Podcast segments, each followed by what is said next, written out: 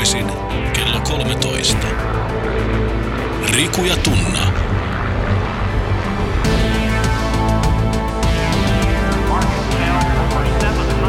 Docventures.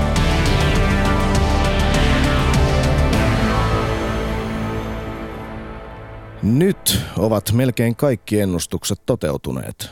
Maata halkovat tiet, jokien mittaiset. Ihmiset puhuvat toisilleen puhelinlankojen verkoston välityksellä. On käyty kaksi suurta sotaa. Ihmiset pyrkivät kuuhun ja tähtiin. Hopi-intiaaneja ja heidän heimolaisiaan varoitettiin, että kukaan ei saisi tuoda mitään kuusta maan päälle. Se järkyttäisi luonnon ja maailmankaikkeuden lakeja.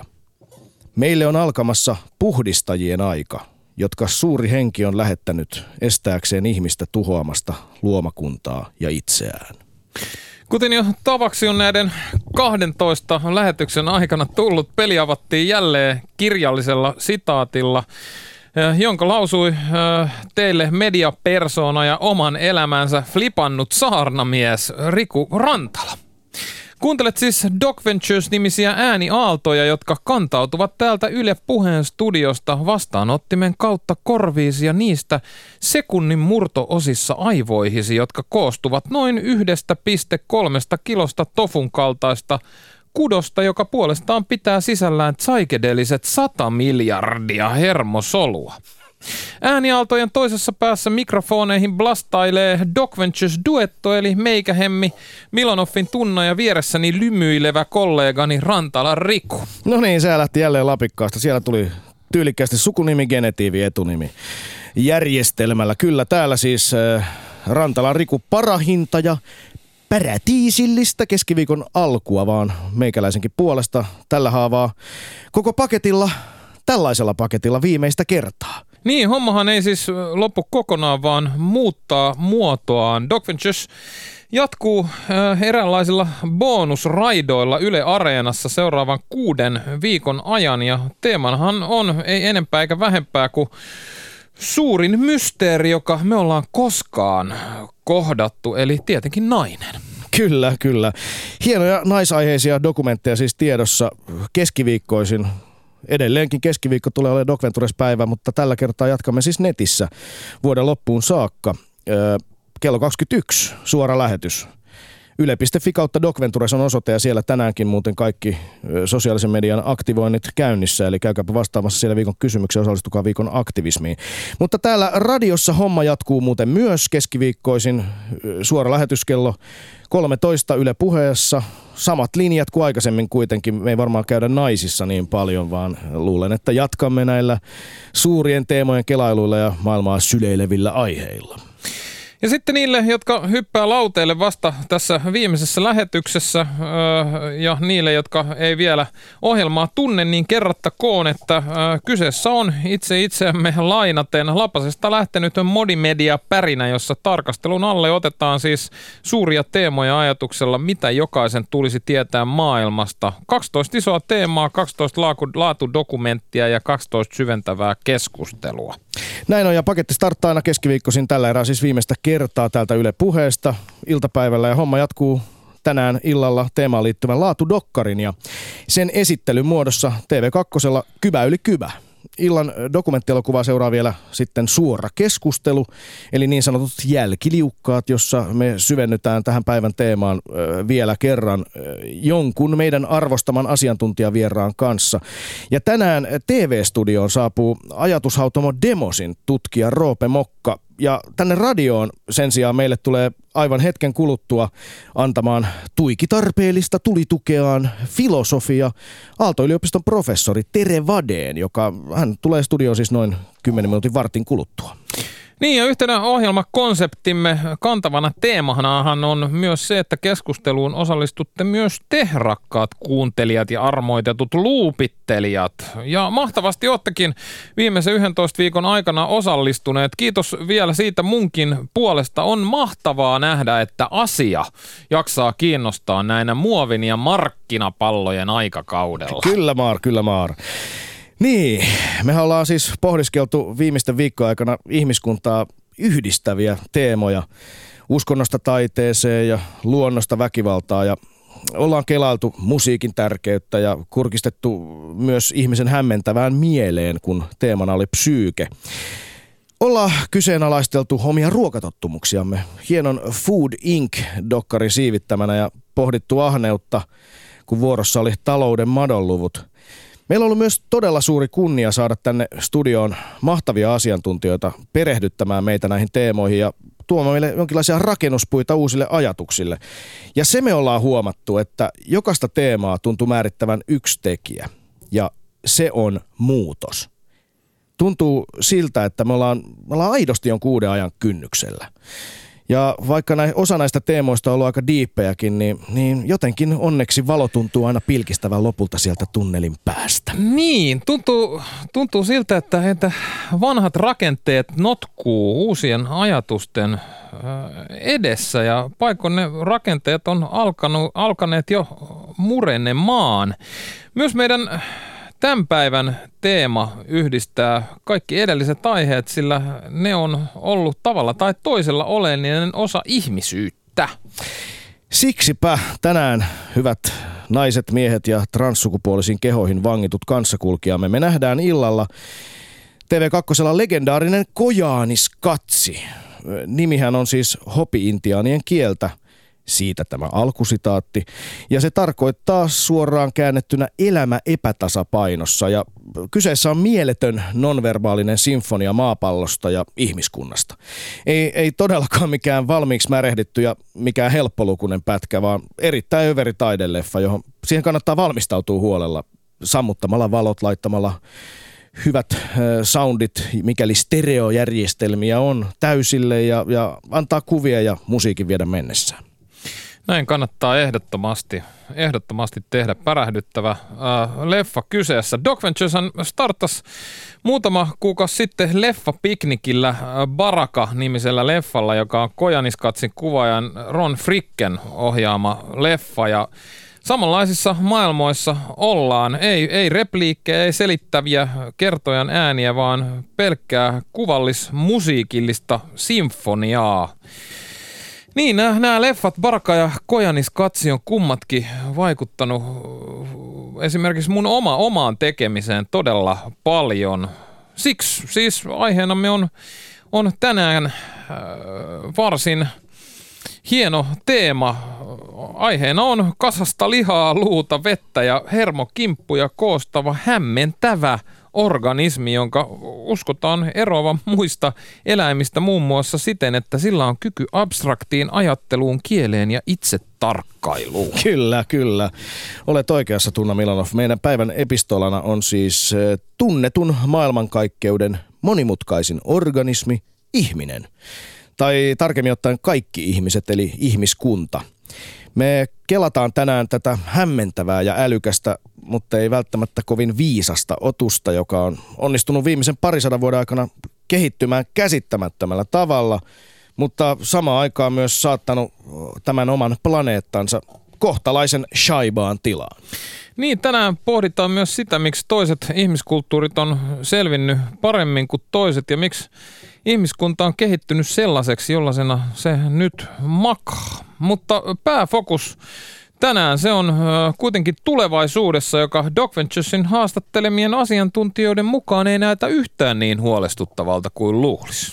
Kyllä, ja samaan aikaan tietenkin myös huolia on. Täällä Shoutboxissa nimimerkki Master of the Mind yle piste fi kautta puhe osoitteessa huomauttaa, että mitä mieltä Tunna ja Riku ja filosofi Tere Vadén on tulevista katastrofeista, joita ihmiskuntamme tulee kohta kohtaamaan johtuen ihmiskunnan eksponentiaalisesta kehityksestä, sen vaikutuksesta ja teknologian överikehittymisestä pahassa mielessä.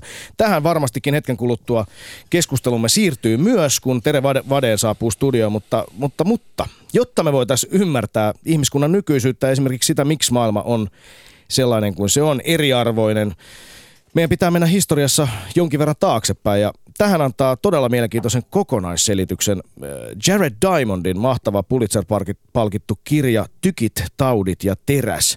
Se kertoo siis ihmisyhteisöjen historiallisesta kehityksestä.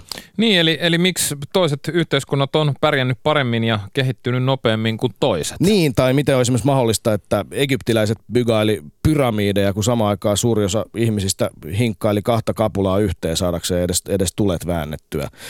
Tai miksi kiinalaiset keksi ruudin, eikä esimerkiksi kaakkois-aasialaiset tai, tai kainuulaiset? No miksi? No, Jared Diamondin mukaan tämän kaiken kehityksen takana on suuret sivilisaatiot, eli, eli tämmöiset varhaisimmat korkeakulttuurit. Ja niillä kaikilla oli muutama yhteinen nimittäjä. Eli kehittynyt teknologia ja korkea asukasluku ja myös se, että niiden työvoima oli tosi skarpisti organisoitu. Ja näillä kolmella asialla saatu etumatka oli niin vahva, ja siihen etumatkaan perustuu vieläkin se, miten maailma on jakautunut hyväosaisiin ja vähäosaisiin. Eli, eli kortit jaettiin jo silloin, lottoarvonta käynnistettiin, ja etumatkan salaisuus oli muuten yksinkertaisesti myös parempi safka.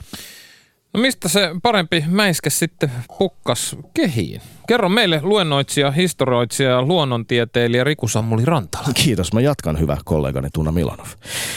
Eli paremmaksi ihmisen safka se muuttui kymmenentuhatta vuotta sitten noin suurin piirtein jääkauden jälkeen, kun tämä jääkauden holodna oli tappanut kasoittaa elukoita ja kasveja, ja mäiskettä ei ollut enää samalla tavalla saatavilla metsästä ja keräilijöille. Sitä ennen oli pärjätty parisataa tuhatta vuotta samalla, samalla dieetillä, lihalla ja villeillä kasveilla. Niin, par, pari sataa tuhatta vuotta. Ei siis mikään ihme, että Me, meidän geenit ei ole ehtinyt vielä sopeutua kymmenestuhannes vuodessa niin hyvin, hyvin tota viljaa ja sokeria ja muuta hiilihydraatti-shaissee pursuvaan nykymeininkiin. Tästähän me muuten puhuttiin meidän ruokajaksossakin. Loppupeleissähän näissä nykyisissä ska- karppausdieteissähän on kyse tuommoisesta luolamiehen O G:sta luo, ruokavaliosta, vai mitä? Totta, totta. Ja luolamiehistä tuli ehkä nykyään rapakuntaisia läskejä, ainakin täällä lännessä, mutta silloin aikoinaan ihmisestä tuli tämän uuden safkan tuotannon avulla, siis kymmenentuhatta vuotta sitten, myös kaikenlaisten teknologioiden ja siis nimenomaan aseiden kehittäjiä ja samalla myös uusien kulkutautien kantajia, ja sitten nämä tyypit tulivat jatkossa myös selviämään paremmin kaikista taudeista. Mitäs tämä kirja selittää sen, että osa possesta ei kuitenkaan ryhtynyt viljelijöiksi, vaan jatko metsästämistä? Niin. Why like this, baba? Niin, no siihen vaan yksinkertaisesti olosuhteet, olosuhteet, olosuhteet. Maantieteelle emme voi mitään, niin kuin Paasikivikin aikanaan viisasti sanoi. Eli olosuhteet ei ollut otollisia. Samanlaisia yhtä tuottavia viljelykasveja ei todellakaan kaikkialla kasvanut. Eli todellakin ne kortit jaettiin jo silloin. Metsästä ja keräilijöistä tuli osasta farmareita, osasta ei. Niin, ja tästä seurasi se, että ei tarvinnut enää juosta elikoiden perässä ja jäi aikaa kehittää työkaluja. Tästähän se teräs tulee, eikö? Kyllä, kyllä. Tykit, taudit ja teräs. Eli samoilla tonteilla, missä safkaa lähdettiin kehittelemään, niin siellä onnistuttiin myös kesyttämään ensimmäinen tuotantoeläin. Hmm. Muistaakseni tämä oli vuohi. Ja maailman herruus alkoi silloin olla kohtis peruuttamattomasti ihmisten käsissä, kun pystyttiin kontrolloimaan kokonaan jonkun toisen lajin liikkumista, syömistä ja lisääntymistä, niin kuin tietysti tuotantoeläimille tehdään. Niin, ja loppu, loppukontrollointi onkin sitten historiaa, mutta kaikkialla ei tietenkään ollut kesytettäviä eläimiä, eikö niin? No just näin, eli, eli hauskaa on ajatella sitä, että ihmiskunta on koko historiansa aikana pystynyt kesyttämään tämän kymmenentuhannen vuoden öö, jaksolla, milloin se on aloitettu, niin neljätoista lajia vaan ja ainoastaan koko maapallolla. Ajatelkaapa tätä. Ja arvaan, että esimerkiksi Papua Uudessa-Gineassa ei ollut yhtäkään näistä elukoista. Ei, ei. Yksikään, yksikään näistä elukoista ei tullut Uudesta-Gineasta tai Australiasta tai myöskään Sahara eteläpuolisesta Afrikasta tai edes koko Pohjois-Amerikasta. Eli, ja Etelä-Amerikassa sielläkin budjasi vain yksi kotieläimen esi-isä, eli laama. Kaikki muut kolmetoista kesytetty eläintä oli kuinkas ollakaan kotoisin Euroopasta, Aasiasta ja Pohjois-Afrikasta. No just näin. Zetit, zetit on jaettu todella, todellakin jo silloin. Niin, inkat, inkat taisi olla kohtisi ihmeissään, kun konkistadorit marssi mestoille hevosilla. Oli varmaan aika kuumottava näky. Joo, tietenkin kolonialisti tulee hevosen selässä. Espanjassa hevosi oli ollut kuitenkin käytetty kotieläiminä neljätuhatta vuotta siinä vaiheessa. Ja edelliset seitsemänsataa vuotta ennen, ennen Etelä-Amerikkaan menoa, niin Espanja oli ollut jatkuvassa sodassa koko ajan, jota, joten niin kuin aseet ja taistelutekniikka, ne oli hioutunut erittäin kuumottaville leveleille. Niin, nehän teurasti siellä töykeen määrän inkoja siinä ekassa taistelussa, muistaakseni. No siinä on suurin piirtein samanlainen asetelma, mutta voisi kuvitella, että tuot tulisi yhtäkkiä tähtien sodan, sodan niin kuin kuolon tähti tupsahtaisi tuohon ja alkaisi tulittelemaan. Eli ensimmäinen taistelu inkoja vastaan konkistadoreilla Perussa, niin sata kuusikymmentäkahdeksan konkistadoria vastaan kahdeksankymmentätuhatta inkaa. Ja tässä nähdään tämä tykit ja teräs. sata kuusikymmentäkahdeksan äijää listi siinä ihan ekassa myllyssä seitsemäntuhatta inkaa.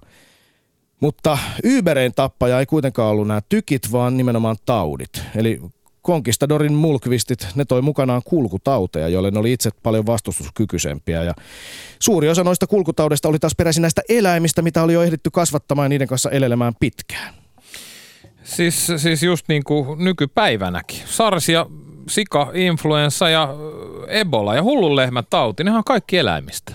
Juuri näin. Jopa yhdeksänkymmentäviisi prosenttia inkapopulaatiosta delas näihin kulkutauteihin, jotka oli, jotka oli silloin ybereimpiä joukkotuhoaseita. Niin, päättääkö historioitsija Rantala luentonsa? Täällä Anonym sanoo, kovin väärin on Riku ymmärtänyt Diamondin kirjan. Mitenköhän väärin on nyt ymmärretty? En tiedä, mutta otetaan siellä vastaan, vastaan muitakin tulkintoja. Ymmärtääkseni tässä kuitenkin ydinasioita. Toki tietysti kun viisisataa sivuinen kirja, tai ainakin sen yksi pääviesti tiivistetään, tiivistetään muutamaan ö, minuuttiin, niin se on tiivistämistä se, mutta sen voi tehdä hienosti tai huonosti. Kirja kuitenkin on hieno, suosittelen kaikille. Mutta älytöntä on myös se, miten viimeisen kahdensadan vuoden aikana possen määrä on kasvanut.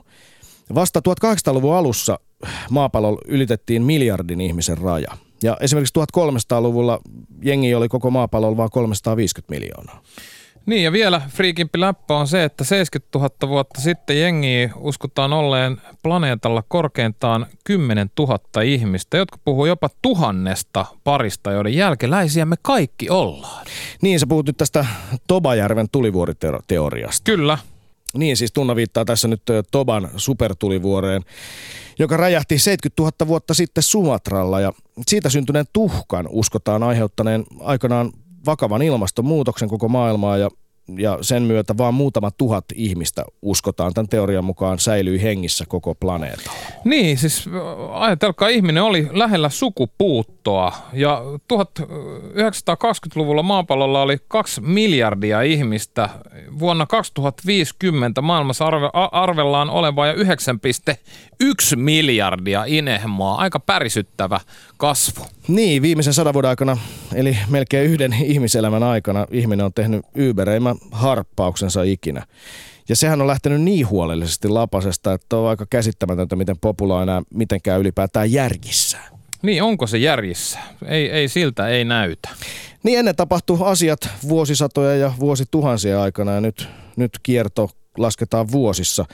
Kukapa olisi vaikka kolmekymmentä vuotta sitten kelannut, tai joku varmaan kelasi, mutta ei kyllä varmasti suurin osa meistä, että kaikki maailman tieto saataisiin netin muodossa taskussa kannettavaan luuriin. Niin, näyttää kuitenkin siltä, että aikamoisen hinnan posse joutuu maksamaan siitä, että homma on lähtenyt täysin lapikkaasta. Öljy on loppumassa ja ilmasto lämpenemässä siihen malliin, että koko ihmiskunta on jo vaarassa. Joo, ja näyttää siltä, että aina palataan jollain tavalla tähän loputtoman kasvuun ja totaalisesti hanskasta lähteneen kehityksen teemaan, joka ei, ei tunnu voivan vaan enää jatkua. Ihmiskunta on suurten ajattelijoiden mukaan nyt suuren muutoksen edessä, ja tulevaisuus on aivan varmasti todella toisen näköinen kuin se maailma, jossa me nyt eletään.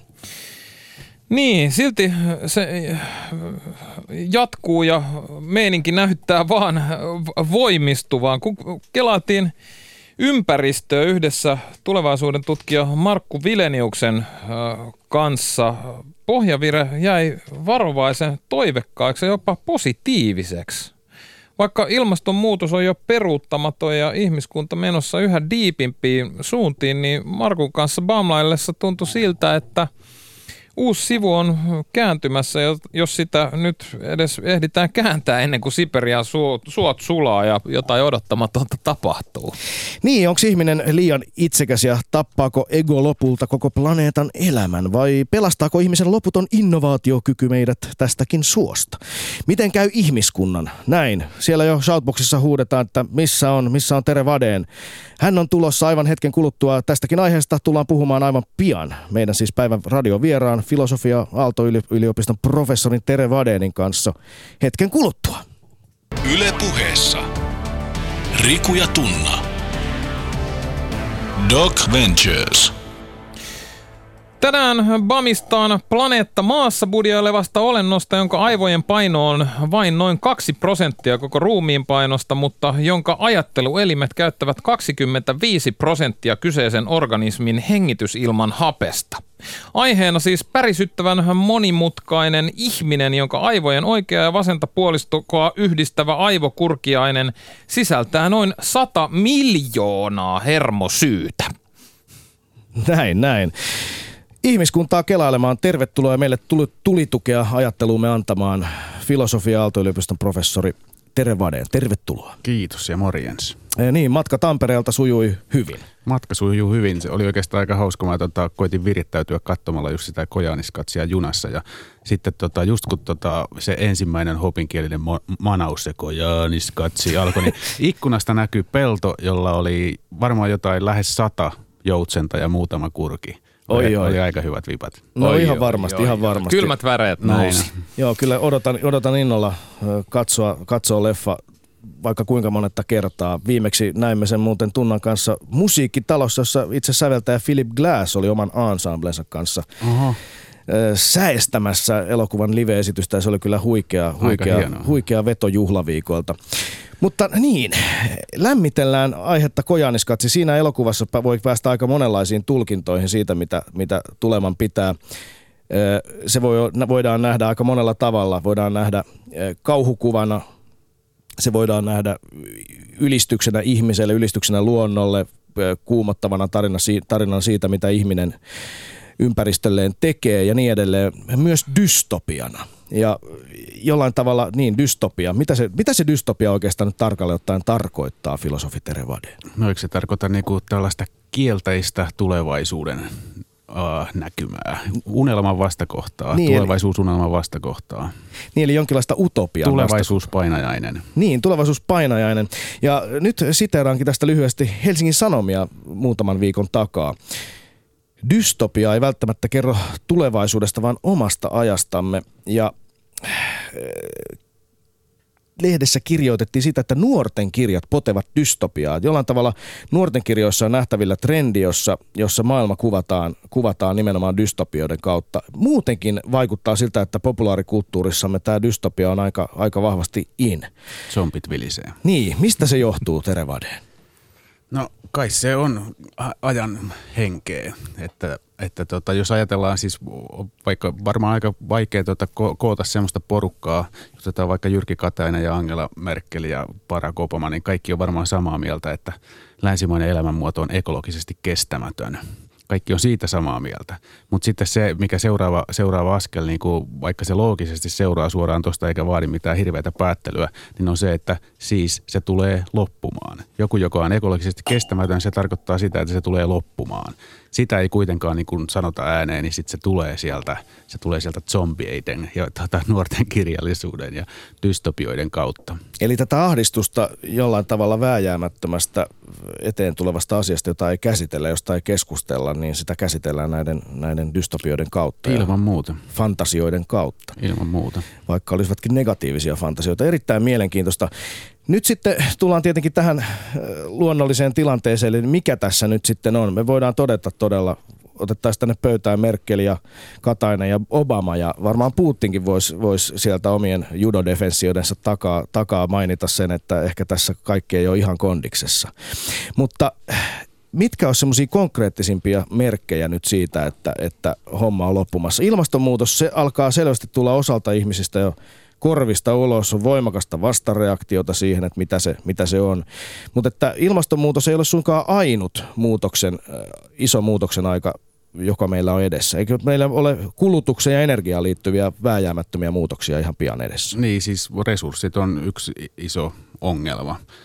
Energia siellä ensimmäisenä, mutta yhtä hyvin vesi ja jopa viljelysmaa ja kaikki tällaiset alkaa käymään vähiin. Ja ne on semmoisia asioita, mitkä tota, näkyy tällä hetkellä. Mun mielestä se olisi just se tärkeä juttu, jos ajattelee tätä dystooppista ulottuvuutta, niin kääntää, kääntää katsetta siitä nimenomaan sitä tulevaisuudesta ja siitä, siitä ajattelusta, että mitä jossain vaiheessa voi tulla, niin siihen, että mitä itse asiassa tällä hetkellä tapahtuu. Että siellä, siellä oli joku iso, iso tota, taifuuni siellä Filippiineillä ja tällä hetkellä resursseista soditaan Kiinassa, Venäjällä, Intiassa, Irakissa, Afganistanissa, Pakistanissa, Kongossa, Sudanissa ja niin edelleen. Siis että se tapahtuu tällä hetkellä, ei se ole mitään tulevaisuutta, se on ihan sitä, sitä mitä tällä hetkellä tapahtuu.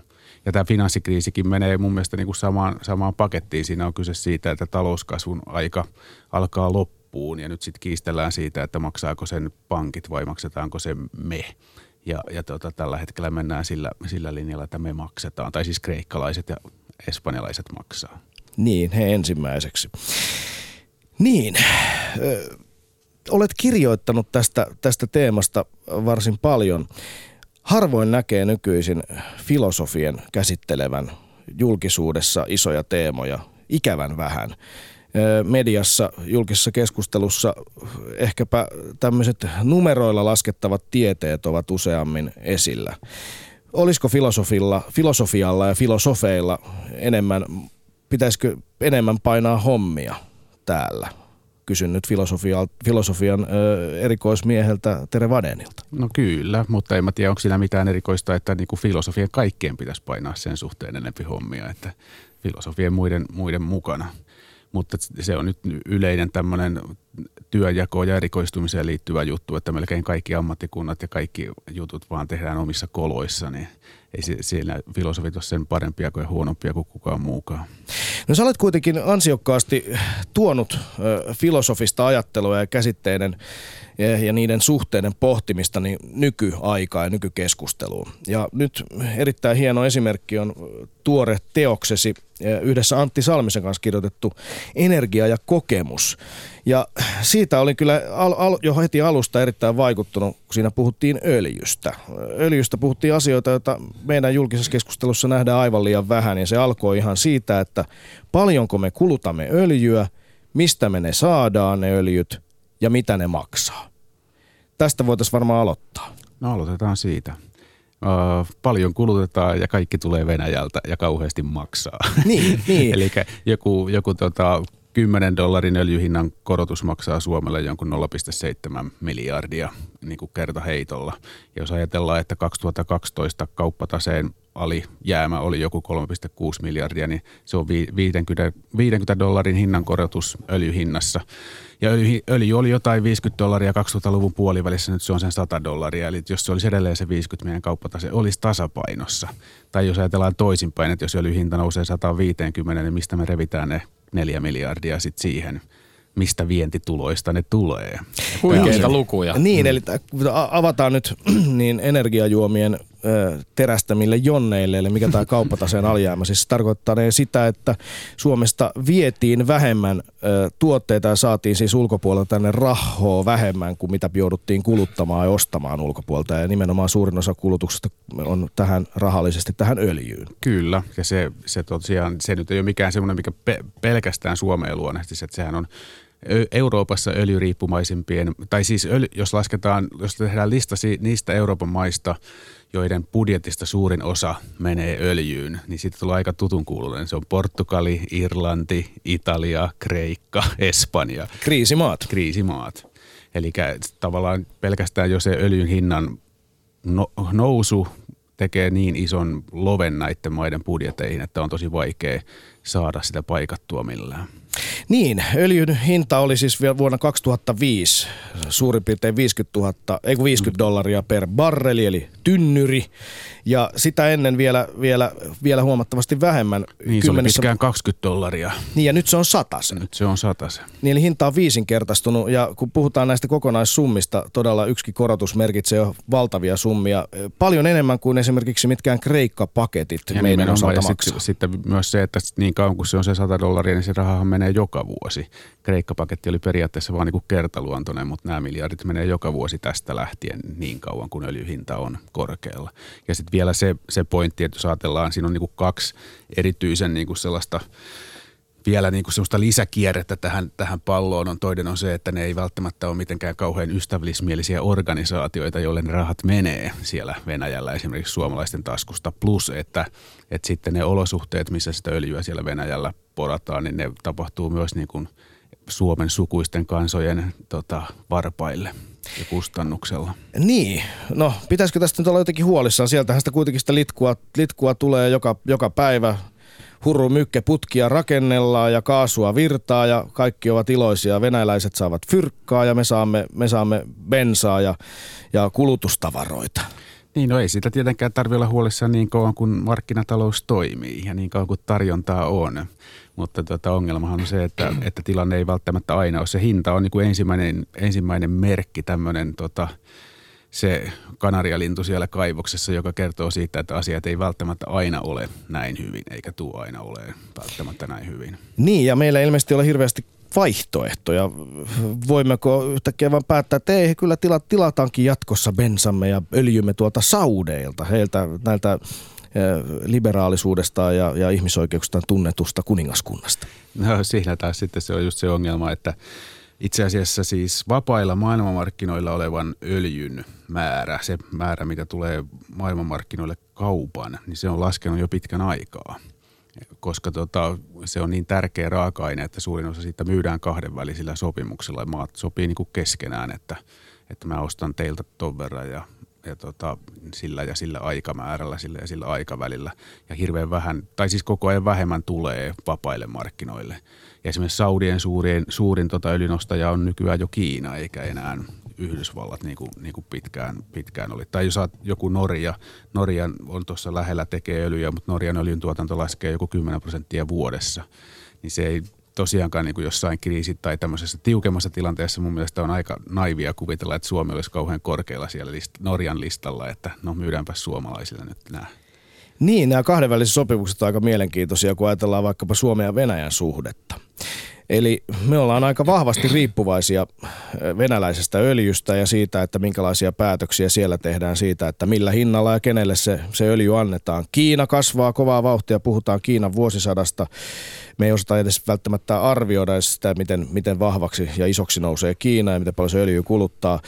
Mielenkiintoinen juttu teidän kirjassa oli myös siis energia ja kokemus, jonka olet yhdessä Tere Vadén Antti Salmisen kanssa kirjoittanut, oli tämä, tämä pointti, jossa jossa toit esille sen, että Saksan armeija oli jo teettänyt tutkimusta siitä, miten, miten venäläiseen öljy- ja öljyriippuvuuteen, Saksakin on riippuvainen venäläisestä energiasta, miten siihen tulisi suhtautua. Eikö lopputulema ollut se, että armeijan puolelta annettiin poliittiselle johdolle viestiä, että hei huom, olemme todella riippuvaisia, pitäkääpä suuta soukemmalla kaikenlaisten ihmisoikeusasioiden arvosteluissa ynnä muissa.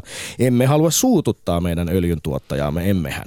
Kyllä, se on ehkä se kylmäävin lause tosiaan siinä nettiin vuotaneessa Bundeswehrin tulevaisuusraportissa tosiaan, että siellä sanotaan näin, että ihmisoikeuksien arvostelemista on vähennettävä sen takia, että tota, kuitenkin ollaan, ollaan niin riippuvaisia. Ja se on just hämmästyttävää, että jos mä olisin niin kuin isänmaallinen poliitikko ja huolestunut Suomen tilasta ja tulevaisuudesta, niin kyllä tämä on mun mielestä paljon keskeisempi kysymys kuin kuin mikään maahanmuutto tai, tai tällainen asia. Tämä on ihan, ihan ratkaiseva, ratkaiseva asia, että mitä me voidaan tehdä itsenäisesti tai, tai omalla, omalla pohjalla.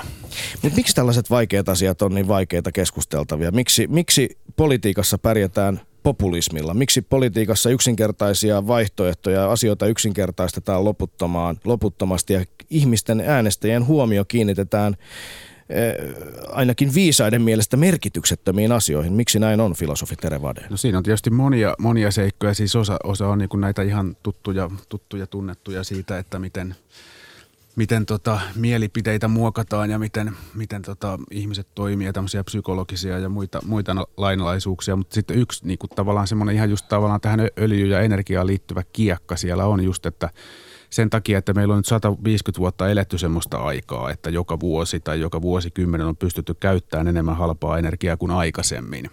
Niin tavallaan asioiden yhteydet, syy-yhteydet on tullut niin pitkiksi, että ne ei tule enää ihmisten kokemusmaailmaan, ne ei tule enää iholle. Se, missä jokin tuotetaan ja se, missä jokin kulutetaan, on niin kaukana toisistaan. Jos mikä tahansa muoviesine otetaan vaikka täältä studiosta, jossa niitäkin on niin kuin miljoona, niin niistä on niin kuin mahdoton tietää, että mistä, toi, mistä öljy tuli vaikka nyt tuohon näyttöön. Tuliko se Venezuelasta vai Venäjältä vai Saudi-Arabiasta? Ei sitä voi tietää. Samoin sitä ei voi tietää, mihin se päätyy. Mihin se sitten menee, kun se on roska? No, paitsi että se nyt tietysti tietää, että se menee kelluun sinne mereen loppujen lopuksi, Tyynelle merelle tai, tai Atlanttiin, missä nyt jo nämä molemmissa on olemassa nämä isot roskalautat. Mutta siis se, että se, ne tuotantoketjut, kulutusketjut on niin pitkiä, että ne ei näy, niin silloin ihmiset on, niin kuin, se on tavallaan tämmöinen tietyssä mielessä niin kuin ihan söpökin inhimillinen piirre, että ihmiset on kiinnostunut enemmän siitä, mitä on tässä lähellä ja mikä, mikä tulee koettavaksi. Ja silloin kun nämä asiat, nämä tota, tuotantoketjut, kulutusketjut on niin pitkiä, minkä nimenomaan on mahdollistanut halpa energia, niin silloin ne ei tule koettaviksi, silloin niistä ei tarvitse välittää.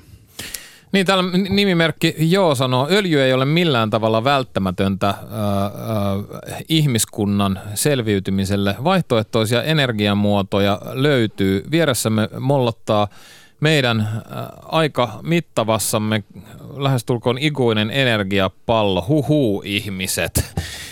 Äh, niin, niin, mit, mitä tämä tarkoittaa? Sanotaan, mennään äh, kolmekymmentä vuotta tai mennään viisikymmentä vuotta äh, eteenpäin, vaikka et olekaan tulevaisuuden tutkija. Mit, mit, mitä tämä todella merkitsee, tämä öljyn loppuminen? Onko maailma täynnä vaihtoehtoisia energiamuotoja ja onko se se pelkkä energia? No siis, oh, eihän sitä kukaan tiedä, mutta tota...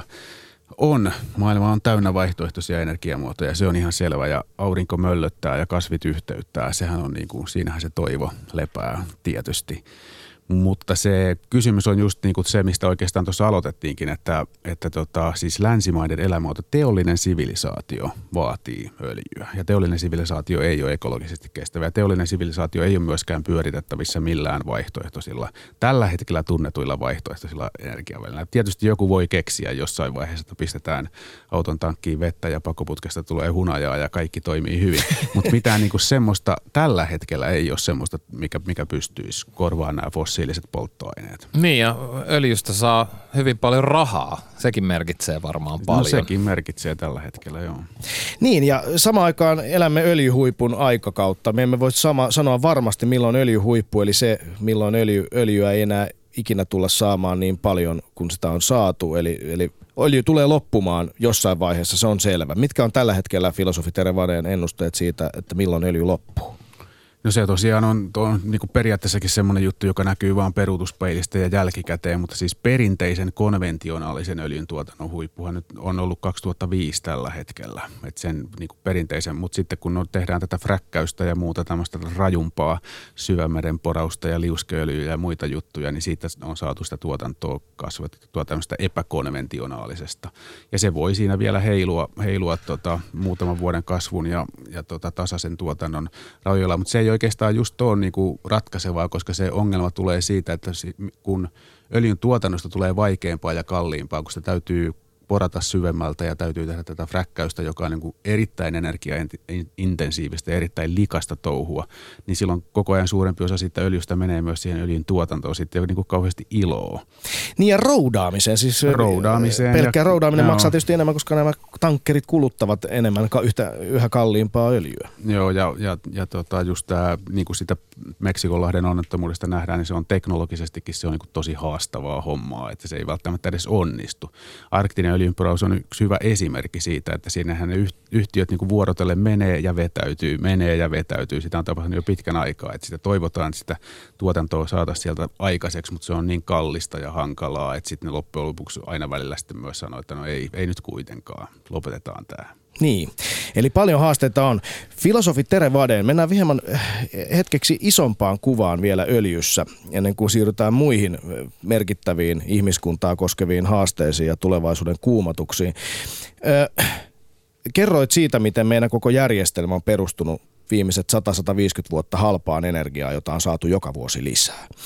Vertasit kirjassasi hienossa teoksessa Energia ja kokemus yhdessä Antti Salmisen kanssa kirjoittamaasi tänä vuonna ilmestyneessä, ilmestyneessä kirjassa tätä jatkuvaa lisään energian saamista ja sen mahdollistamaa kasvua. Vertasit sitä orjuuden avulla saatuun kasvuun.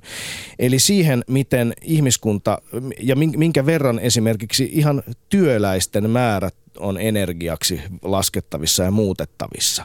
Ja tämä, tämä pudotushan tulee olemaan aivan käsittämättömän suuri, varmasti suurempi kuin silloin, kun orjuus lopetettiin ja loppuu ilmainen työvoima. Kun meiltä loppuu energia, niin se, se on aivan järkyttävästi isompi määrä energiaa kuin se, mitä me voimme ihmisinä ihan konkreettisesti saada aikaan työläisinä. Nimenomaan. Ja siinä täällä Southboxissakin joku kirjoitti, että onko se öljy se iso paha susi vai eikö, eikö kyse ole ihmisen ahneudesta ja itsekyydestä. Niin tota, se öljy on se iso paha susi just sen takia, että se on luonut semmoisen tilanteen, missä me on ruvettu kuvitteleen tai antaa niin kuin ansioa semmoisille asioille kuin vaikka luonnontiede. Riku ja Tunna. Docventures. Oho. Käsi paino vahingossa jinglen. Otetaan uudestaan.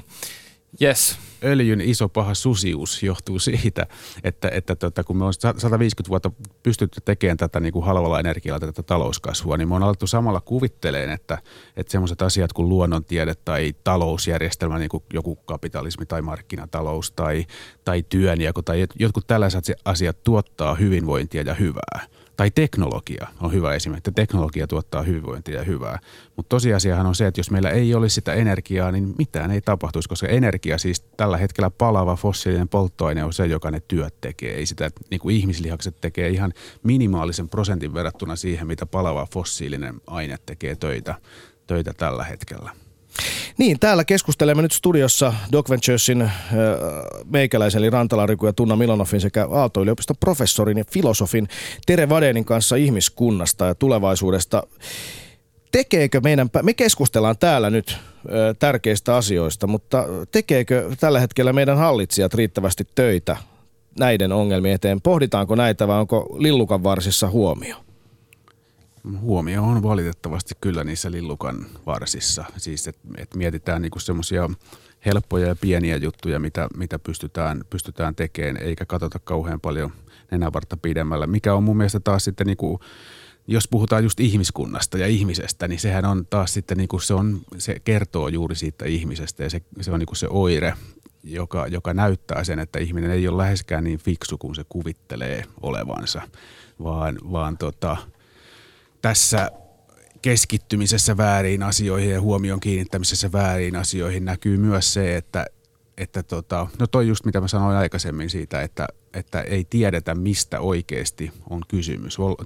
Voi puhua tästä fossiilikännistä siis, että, että tavallaan kuvitellaan, se on vähän niin kuin tämmöinen traaginenkin ilmiö, että kun ihminen löytää niin kuin noin hienon energialähteen, niin ei se mahda itselleen mitään. Se on vaan niin, niin kerta kaikkiaan hieno juttu, että sitten on hieno niin kuin mälläillä sataviisikymmentä vuotta ja ollaan vähän niin kuin sillä semmoisessa pienessä pöhnässä sen kanssa, eikä edes tajuta sitä.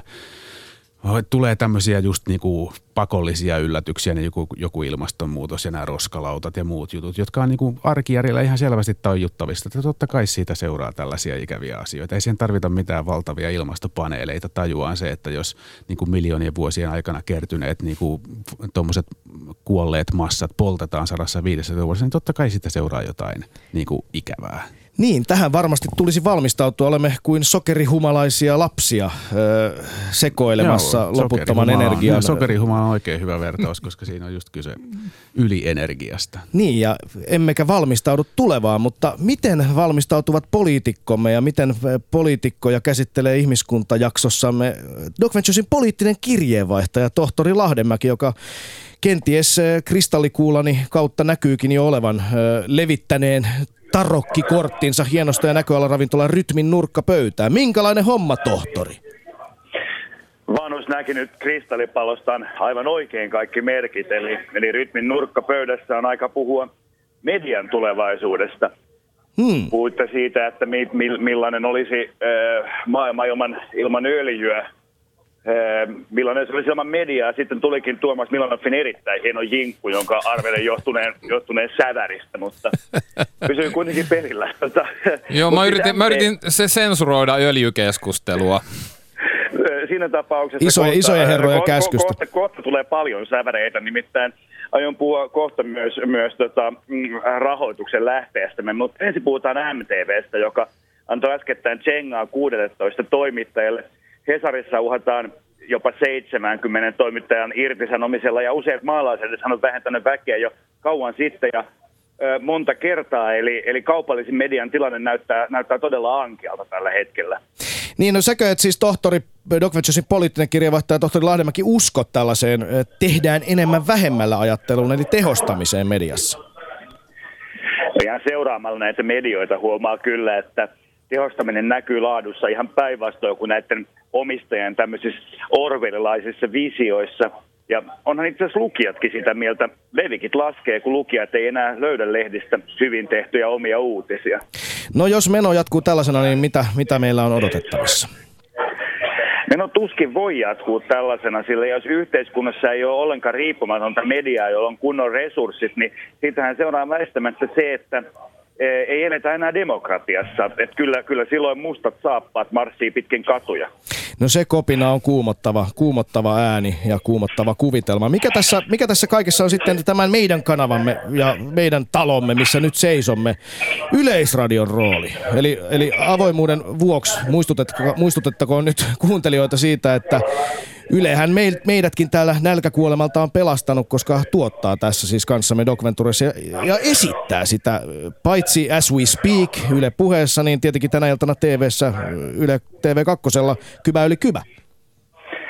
No mä voin äh, kuitenkin riippumattomana median tuntijana ja äh, integriteettini säilyttää ja huomauttaa, että Ylellä on merkittävä rooli nimenomaan tuottaa laadukasta journalismia, jonka kanssa sit kaupallinen media joutuu kilpailemaan, että se ikään kuin skarpeuttaa kaupallisia yhä parempiin ja myyvempiin suorituksiin. Ja niin, ja sitten tietenkin Yle-verollahan myös rahoitetaan merkittävästi myös kotimaisia elokuvatuotantoja ja draamaa, mutta Yle-vero, sehän on nyt runsaasti tapetilla viime päivinä ollut.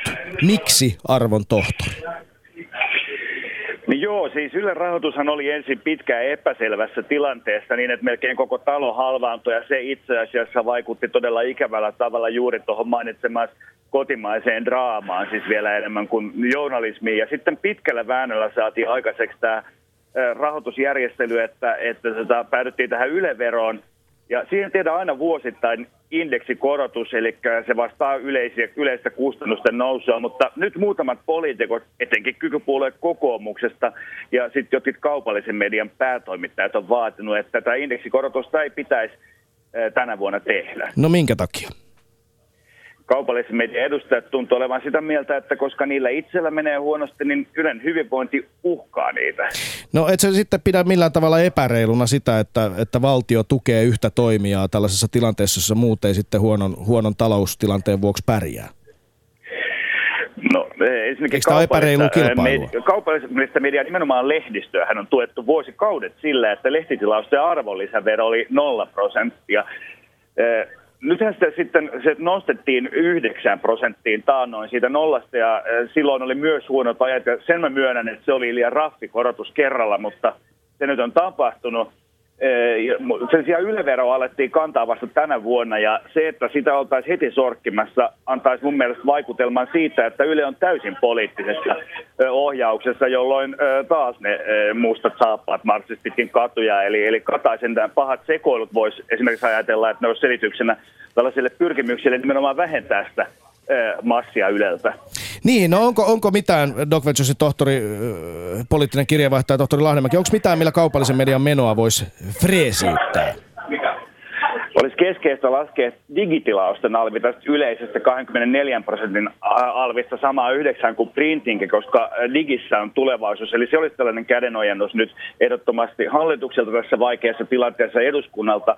Ja Öö, Sitten Ylen puolestaan pitäisi miettiä vähän tarkemmin sitä, että mitkä on se journalistiset ydintehtävät. Esimerkiksi maakuntalehtien kanssa kilpailu ei varmasti sellainen ole, että tässä vielä toimintasuosituksia näin poliittisen katsauksen lopuksi.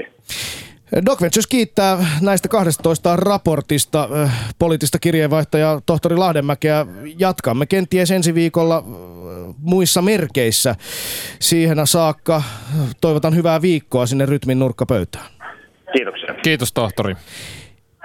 Niin, siinä siis puhuttiin, tohtorimme, hyvä herra tohtorimme puhui median tulevaisuudesta.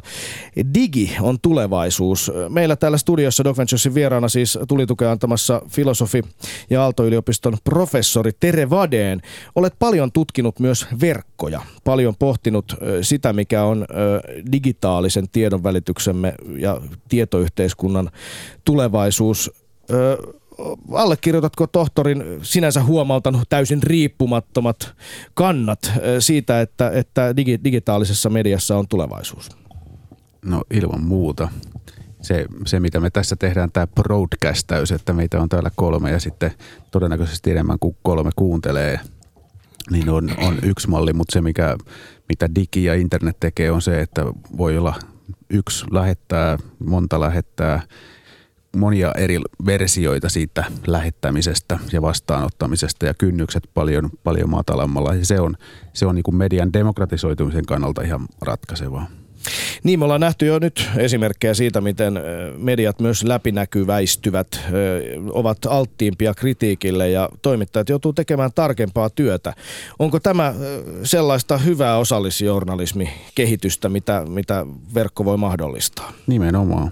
Mutta sitten toinen, toinen puoli siitä tietysti on myös tämä, että jokaiseen teknologiaan, jokaiseen parempaan teknologiaan sisältyy aina myös se mahdollisuus siitä, että, että tota, päästään tarkempaan kontrolliin, mitä, mitä nyt sitten myös niin kuin tämän digimaailman ja N S A ja näiden, näiden juttujen kautta on. Että internethän on kaiken aikaa ollut koko historiansa aina sieltä seitsemänkymmentä-kuusikymmentäluvulta lähtien, mistä tota, ensimmäisenä näillä puolustushallinnon projekteina lähtee. Se on koko ajan ollut kamppailukenttä siitä, että tuleeko siitä valvonnan väline vai tuleeko siitä vapauden väline. Hakkerit, mustahattu ja valkohattu hakkerit tappelee siellä, siellä keskenään ja just tämä kysymys siitä, että voiko siellä jakaa tietoa vapaasti vai tuleeko siitä tämmöinen tarkkailuväline, niin koko ajan siitä käydään, käydään tota, kädenvääntöä. Ja tulevaisuus lienee vielä tässä asiassa epäselvä. Erittäin epäselvä.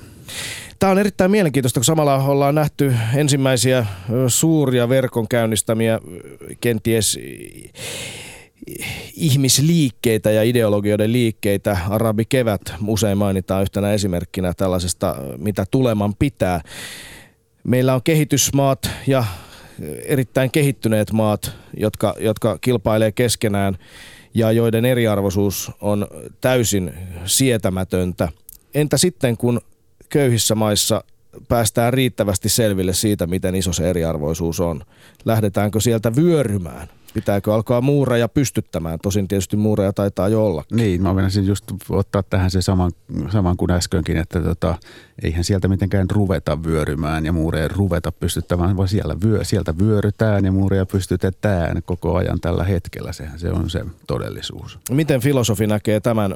Onko tässä ratkaisu? Se on selvästikin reaktio siihen, mitä tapahtuu ihan siinä, missä vaikkapa näihin öljyn loppumisiin reagoidaan niin kuin ikään kuin lillukan varsiin puuttumalla.